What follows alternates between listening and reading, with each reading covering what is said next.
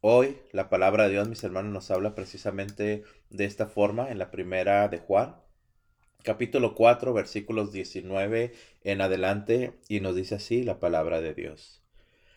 Queridos hijos, amamos a Dios porque Él nos amó primero. Si alguno dice, yo amo a Dios y aborrece a su hermano, es un mentiroso.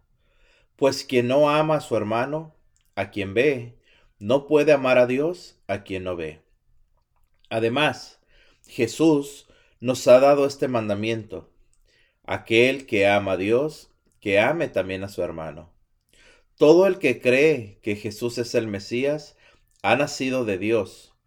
Todo el que ama a un Padre, ama también a los hijos de éste.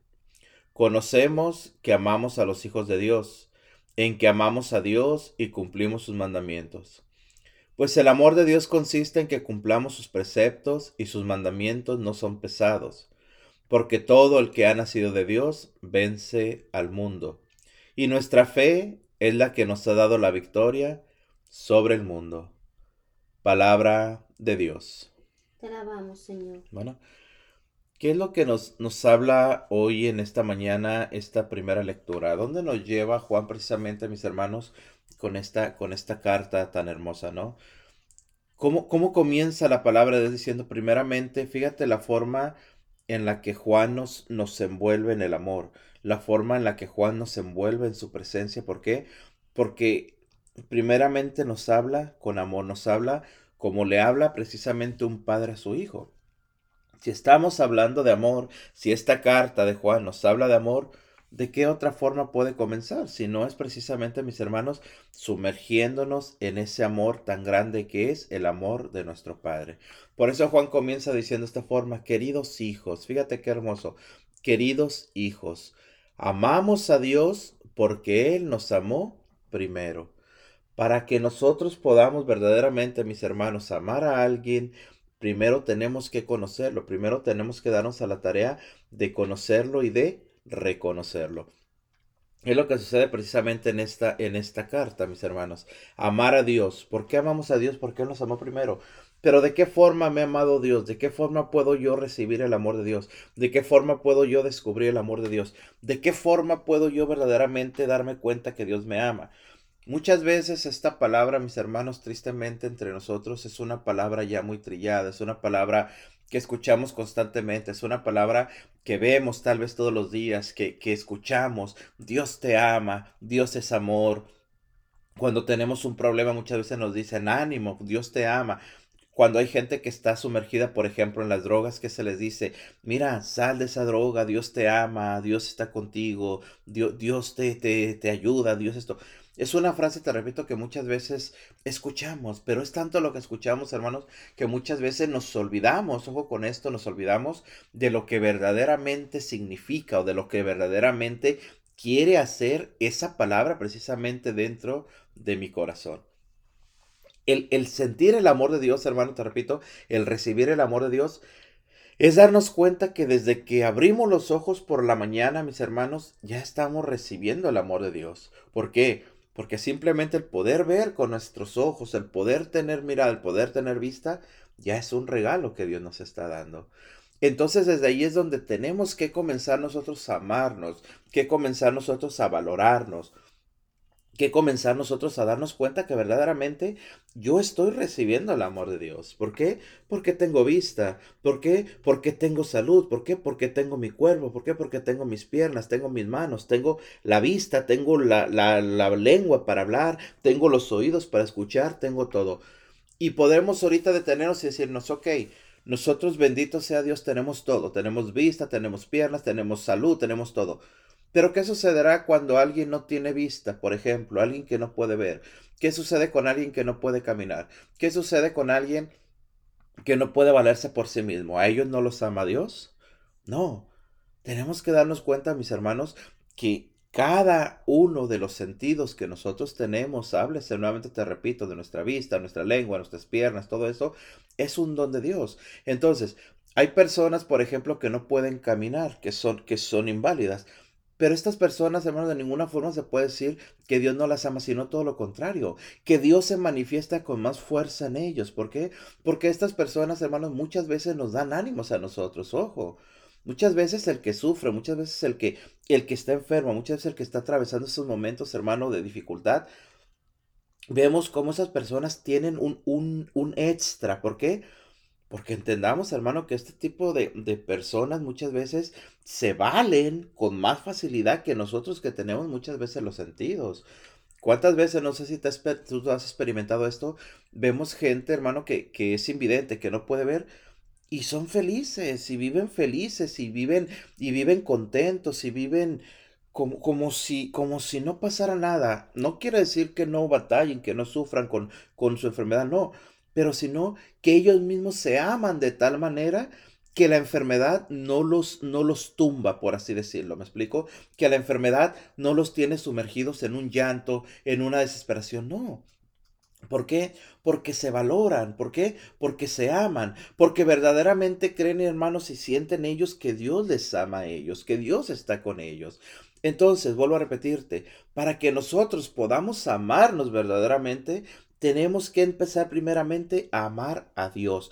Amar a Dios significa, mis hermanos, estar con Él en todo momento. Estar con Él en las buenas, estar con Él en las malas, estar con Él en las peores. ¿Por qué? Porque cada vez que yo paso por un problema, por una enfermedad, por una situación difícil, esto me tiene que acercar a mí a Dios. Un ejemplo clarísimo, clarísimo de esto que estoy hablando, hermano, es lo que estamos pasando, la pandemia.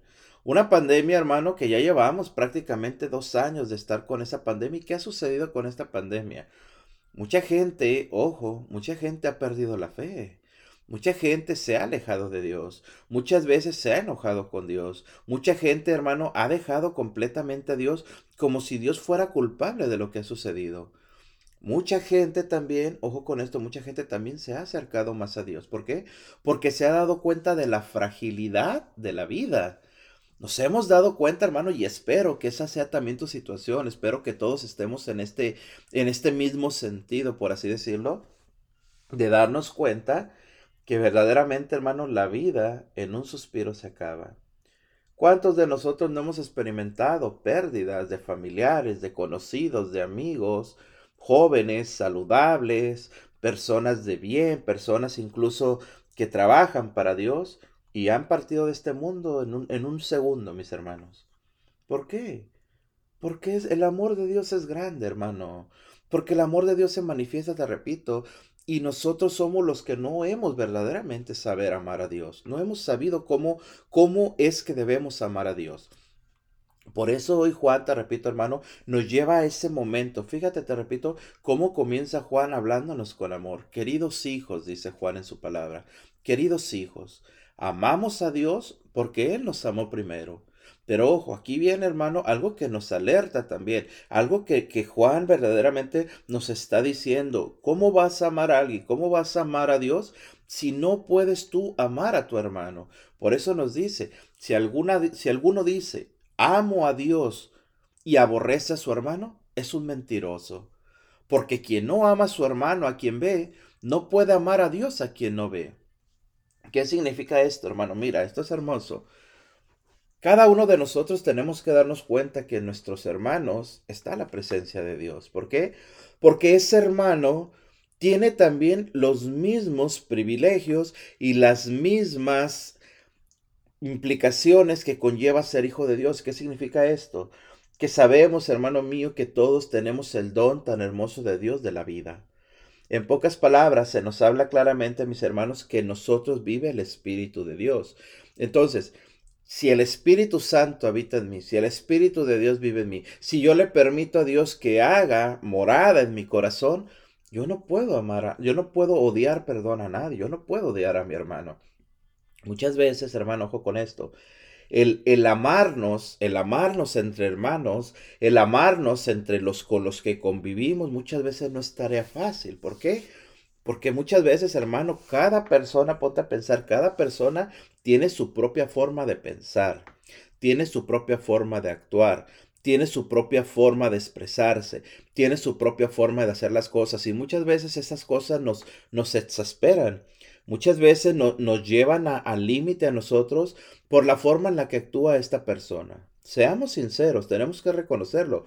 Muchas veces la forma de actuar de la persona con la que yo convivo no, no es de lo más agradable o de lo más fácil para mí.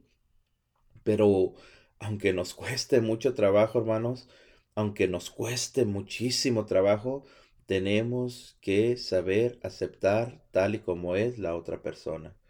Y te lo digo en experiencia propia, no es fácil. No es fácil, mis hermanos, el, el, el convivir, te repito, entre hermanos. Pero tenemos que hacerlo. ¿Por qué? Porque precisamente, mis hermanos, se nos habla hoy que si nosotros amamos a Dios, tenemos que amar al hermano. Tenemos que soportar al hermano. ¿Por qué?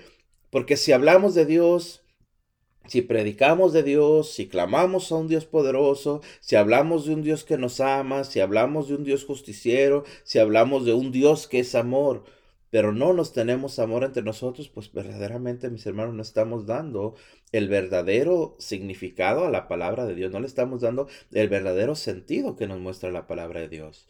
Es por eso que Juan, te repito, nos habla claramente. Primero comenzó Juan en su palabra hoy a hablarnos con suavidad. Queridos hijos, nos dice. Pero veamos que también nos dice, aquel que dice amar a Dios y aborrece a su hermano es un mentiroso. Juan habla claro, habla directo y no anda con rodeo. Si tú dices amar a Dios pero aborreces a tus hermanos, estás mintiendo. Y vuelvo a repetirte, ¿qué significa, hermano, muchas veces el aborrecer a nuestros hermanos? Significa simplemente el, no aceptar el cómo es la otra persona. O aborrecer significa simplemente, mis hermanos, el, el, no aceptar en mi corazón o tener en mi corazón un deseo, por así decirlo, un deseo impuro. ¿En qué sentido? En que las palabras me, me, molestan, en que la forma de actuar me molesta, en que la forma como habla me molesta, en que la forma en como viste me molesta, en que la forma como se comporta me molesta, en que las cosas como hace me molesta. Todo eso también es aborrecer. Aborrecer no solamente significa tenernos odio, no solamente significa el tenernos eh, una pelea a muerte, por así decirlo. No, no, no. Aborrecer, hermano, significa precisamente esto, el no aceptar a mi hermano tal y como es. Vuelvo a repetirte, ¿es fácil? No lo es.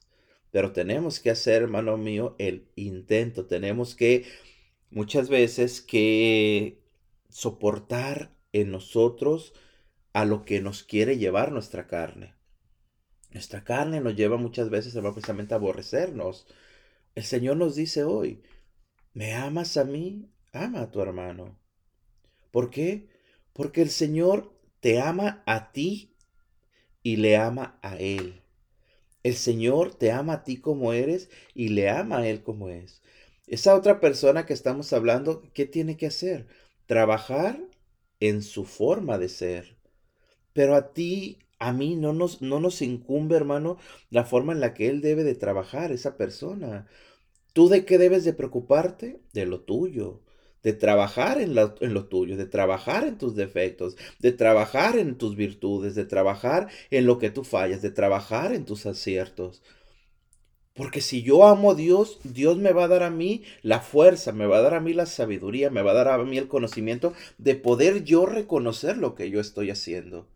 Dios no nos da, mis hermanos, la facultad de ver los defectos de los demás. Dios nos da la facultad de ver nuestros defectos. Pero cuando yo no puedo ver mis defectos por ver los de mi hermano, es cuando fallamos. Es cuando nos, como nos dice Juan, es cuando estamos aborreciendo a los demás. ¿Por qué? Porque no solamente, hermano, escucha, no solamente estoy despreciando a mi hermano, me estoy despreciando yo mismo.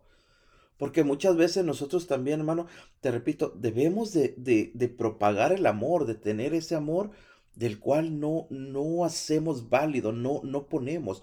Por eso nos dice claramente Juan, quien no ama a su hermano a quien ve, no puede amar a Dios a quien no ve.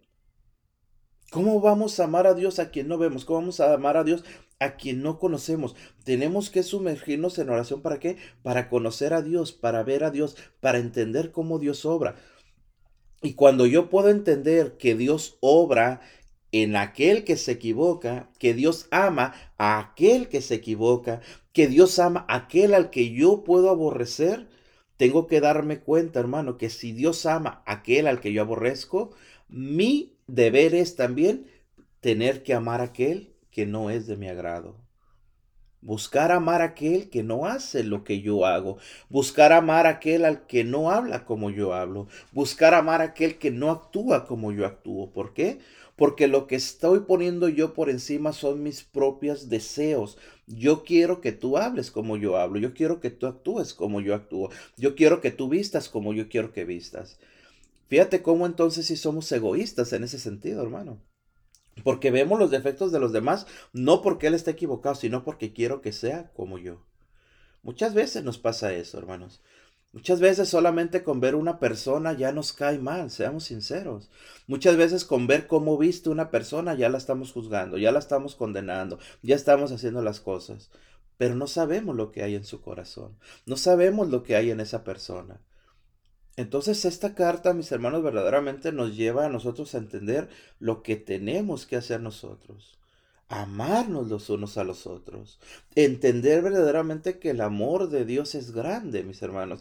Que el amor de Dios está entre nosotros. Que el amor de Dios está para nosotros. Y que el amor de Dios busca hacer en nosotros ese eco en el corazón. Vuelvo a repetirte, ¿de qué nos sirve ser como campanas, dice San Pablo, que hablamos, hablamos, repicamos, y Dios es amor, y Dios nos ama, y Dios, y Dios, y Dios, y qué hermoso es Dios, y ponemos, hermano, y llenamos nuestras redes sociales de que Dios es amor, de que amo a Jesús, de que amo la Eucaristía, de que amo esto, y entre nosotros no podemos vernos. ¿Será esto congruente? No. Por eso dice Juan, somos unos mentirosos cuando hacemos esto. ¿Qué tenemos que hacer? Buscar entre nosotros verdaderamente, mis hermanos, el tener ese amor de Dios. Ese amor de Dios que nos tiene que llevar precisamente a nosotros a encontrar, hermano, a encontrar en los que no soportamos, a encontrar a Dios. ¿Por qué? Porque vuelvo a repetirte, cuando nos damos al conocimiento de Dios y cuando podemos descubrir verdaderamente cómo es Dios, que Dios no hace acepción de personas, que Dios ama al pecador, que Dios busca la conversión del pecador, que Dios busca la sanación del enfermo. ¿Por qué? Porque si Él te encontró a ti, te perdonó a ti, te convirtió tu corazón, te buscó a ti, ¿cómo no va a buscar a aquel que está a tu lado, hermano? Fíjate cómo Juan nos lleva verdaderamente, te repito, a que descubramos que el ser muchas veces en nosotros mismos, el ser de esa forma, mis hermanos, que no damos paso al cambio en los demás, no es nada más ni nada, ni nada menos, perdón, que el ser con nosotros mismos, hermano, pensar que solamente nosotros merecemos a Dios. No, Dios se da completo. Dios se dio completo en esa cruz. Si hablamos hoy de amor, no podemos, hermanos, evitar hablar verdaderamente de que Dios es amor y que Dios, te repito, se dio en esa cruz por ti y por mí. Por tus pecados, por los pecados de tus hermanos, por los hermanos de tus padres, por los hermanos de tus hijos, por los hermanos de tus, por los pecados de tus hermanos, perdón, por los pecados de aquel que tú aborreces. Sigue diciendo Juan en su palabra, todo el que cree en Jesús, todo el que cree que Jesús es el Mesías, ha nacido de Dios. Todo el que ama a un padre, ama también a los hijos de éste. Ojo, aquí está algo bien importante. Todo el que ama a un padre, ama también a los hijos de éste. Fíjate qué interesante es esto. Si tú amas al Padre, hablamos de Dios Padre y hablamos de que toda la creación somos hijos de Dios. Entonces, no puedes tú ir con el Padre presentándote con odio hacia uno de sus hijos. Esto es incongruente, te repito. ¿A qué padre le gustará que desprecien a sus hijos, hablando entre nosotros, hablando humanamente? Yo creo que nadie. Muchas veces nosotros como, como humanos soportamos que, que, nos desprecien, soportamos que no nos quieran, soportamos que no, que no nos acepten. Lo podemos soportar tal vez, entendemos, lo soportamos. Pero cuando se meten con nuestros hijos, hermano, yo pienso que ahí todo padre saca un plus, ¿me explico? Saca un extra. Saca algo verdaderamente del corazón. ¿Por qué? porque ya están yendo verdaderamente a, tu descendencia, a, tus hijos. Por eso hoy la palabra de Dios, mis hermanos, te repito, Juan nos dice claramente, todo el que ama a un padre, ama también a los hijos de éste. Es ahí donde nos dice Juan verdaderamente, si tú amas a Dios, tienes que amar a los hijos de Dios. Si tú crees en Dios, tienes que amar a los hijos de Dios. No podemos decir, te amo, Padre, tú eres mi Padre, tú eres mi Dios, tú eres mi Señor, tú eres mi todo, te amo, Señor, tú eres. Y en cuanto nos levantamos de la oración, en cuanto dejamos de orar al Señor, volteamos y nuestro rostro ya es diferente. ¿Por qué? Porque vemos a la persona que no me cae bien, porque vemos a la persona que no, que no es de mi agrado. Estamos en la Santa Eucaristía, vamos a recibir la comunión, doblamos nuestra rodilla, recibimos al Señor y en cuanto nos levantamos, en cuanto salimos de misa ya estamos nuevamente con pleitos, con problemas. Salimos de la iglesia, mis hermanos, y ya venimos enojados entre matrimonios. Salimos de la iglesia, ya venimos peleando, padres e hijos. ¿Por qué? Entonces no recibimos verdaderamente al amor de los amores que es Jesucristo. ¿De qué sirve entonces, hermano ir a misa si, si practicamos esto? El verdadero sentido de saber recibir a Jesús, de buscar a Jesús, repito, es cambiar nuestro corazón. Que no llene nuestro corazón el mundo. ¿Por qué? Porque el mundo nos lleva muchas veces a tener problemas en la familia, nos lleva muchas veces a que haya celos dentro de nosotros, a que haya división dentro de nosotros. Esto no puede existir cuando verdaderamente Dios entra en nuestro corazón, hermanos. Por eso nos dice claramente Juan, todo el que ama a un padre ama también a los hijos de éste. Ojo, ¿Y cómo podemos reconocer, cómo podemos nosotros entender que amamos verdaderamente a los hijos de Dios? Dice Juan, escucha, conocemos que amamos a los hijos de Dios en que amamos a Dios y cumplimos sus mandamientos. Jesús dijo, recordemos, este es el mandamiento nuevo que yo les dejo. Ama a tu hermano como a ti mismo. Ama a tu prójimo como a ti mismo. Amar ¿Qué significa amar? Amar significa soportar. Amar significa aceptar. Amar significa no querer cambiar a una persona. Amar significa no querer hacer que la persona piense como yo, que la persona vea como yo, que la persona actúe como yo. Esto no quiere decir, hermano, que si vemos a nuestros hermanos, a nuestra familia, a nuestros esposos, a nuestros hijos que están obrando mal, no los vamos a dejar, los vamos, perdón, a dejar de que hagan lo que tengan que hacer, que se pierdan, no importa. No significa esto. Lo que significa es, hermano, que muchas veces nosotros queremos cambiar a la persona a, a causa o a base de lo que nosotros hacemos. No, para cambiar a una persona, sea lo que sea, para cambiar a una persona necesitamos hacerlo por medio de él amor, por medio del amor. ¿Y cómo podemos nosotros llevar el amor a esas personas? Solamente tomados de la mano de Dios. Solamente agarrados de la mano de Dios. ¿Cuántas veces, hermanos, hemos visto gente que a fuerzas quiere llevar a los hijos a la iglesia, que a fuerzas quiere llevar al esposo a la iglesia, que a fuerzas quiere llevar a la familia a la iglesia? A fuerzas, ojo con esto, a fuerzas. Quiere que recen el rosario a fuerzas, quiere que, que, hagan oración a fuerzas, quiere que vayan a misa a fuerzas. Pero nuestro, nuestro testimonio no es válido. Pero nuestras palabras muchas veces son palabras de odio a los demás, son palabras de, de, emociones fuertes, son palabras de gritos muchas veces. Queremos, te repito, meter el amor por medio de los gritos, meter el amor por medio de, de, de palabras muchas veces hasta altisonantes, de palabras que, que hieren, que ofenden.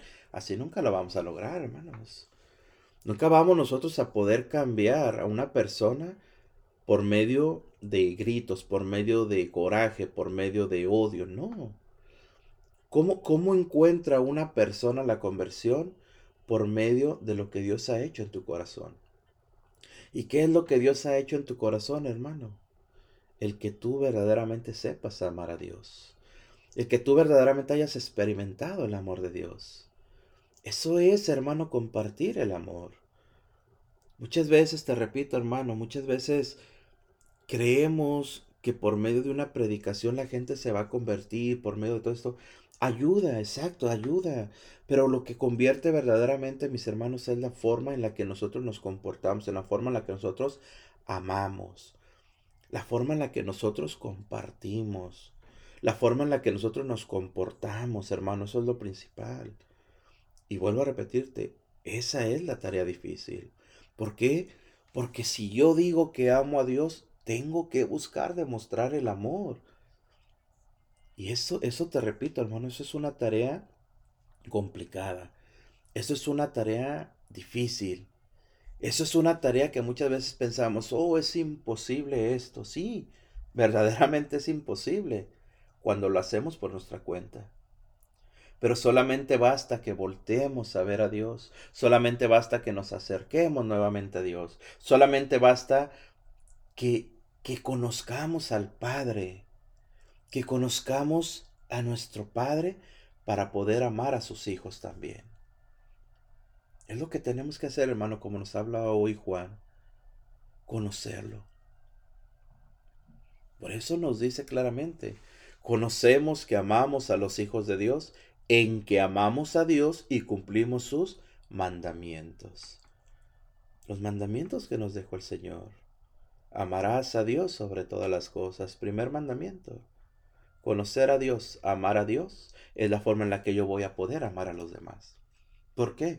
Porque si yo amo a Dios, hermano, como nos habla Juan en esta palabra, si yo amo a Dios, yo no voy a robar. Si yo amo a Dios, yo no voy a matar. Si yo amo a Dios, yo voy a amar a mis padres. Si yo amo a Dios, yo voy a amar a mis hermanos. Si yo amo a Dios, yo voy a respetar a mi esposa. Si yo amo a Dios, yo voy a hacer todo lo que me está pidiendo. Eh, hermano, fíjate, aquí es precisamente donde se muestra y donde se pone verdaderamente esto que estamos hablando. Se pone en acción esta palabra que nos habla hoy Juan. Conocemos que amamos a los hijos de Dios en que amamos a Dios y cumplimos sus mandamientos. Pues el amor de Dios consiste en que cumplamos sus preceptos, dice Juan. Y sus mandamientos no son pesados, ojo con esto. Muchas veces nosotros creemos, hermano, o hemos escuchado que los mandamientos de Dios son prohibiciones, que los mandamientos de Dios nos detienen a nosotros de ser felices, que, que seguir los mandamientos es, es una carga pesada. No, no, no, no, hermano. El mismo catecismo de la Iglesia Católica nos enseña claramente y hermosamente nos dice que los mandamientos de Dios son mandamientos de amor. ¿Por qué? Porque Dios nos ha dejado sus mandamientos no para que el hombre sea oprimido, sino para que el hombre llegue a la plenitud, llegue al conocimiento. En pocas palabras, cuando tu conciencia está libre, escucha, cuando tu conciencia está libre de haber robado, de haber matado, de, de, estar en paz, de amar a tus padres, cuando tú cumples con estos mandamientos, hermano, tu, tu mente, tu corazón es un corazón feliz. Aquellas personas que tienen a su cargo de conciencia, que tienen en su corazón el haber asesinado, el haber robado, el haber despreciado a sus padres, el haber despreciado a sus hermanos, son personas que no viven felices. Entonces entendamos claramente esto. Cumplir los mandamientos no es una carga pesada, es una carga de amor. Es lo que nos habla hoy Juan. Por eso dice, sus mandamientos no son pesados. Ojo, porque todo el que ha nacido de Dios vence al mundo. Y nuestra fe es la que nos ha dado la victoria sobre el mundo.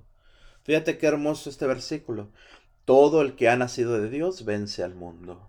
¿Por qué? Porque quien mueve nuestro corazón ya es Dios.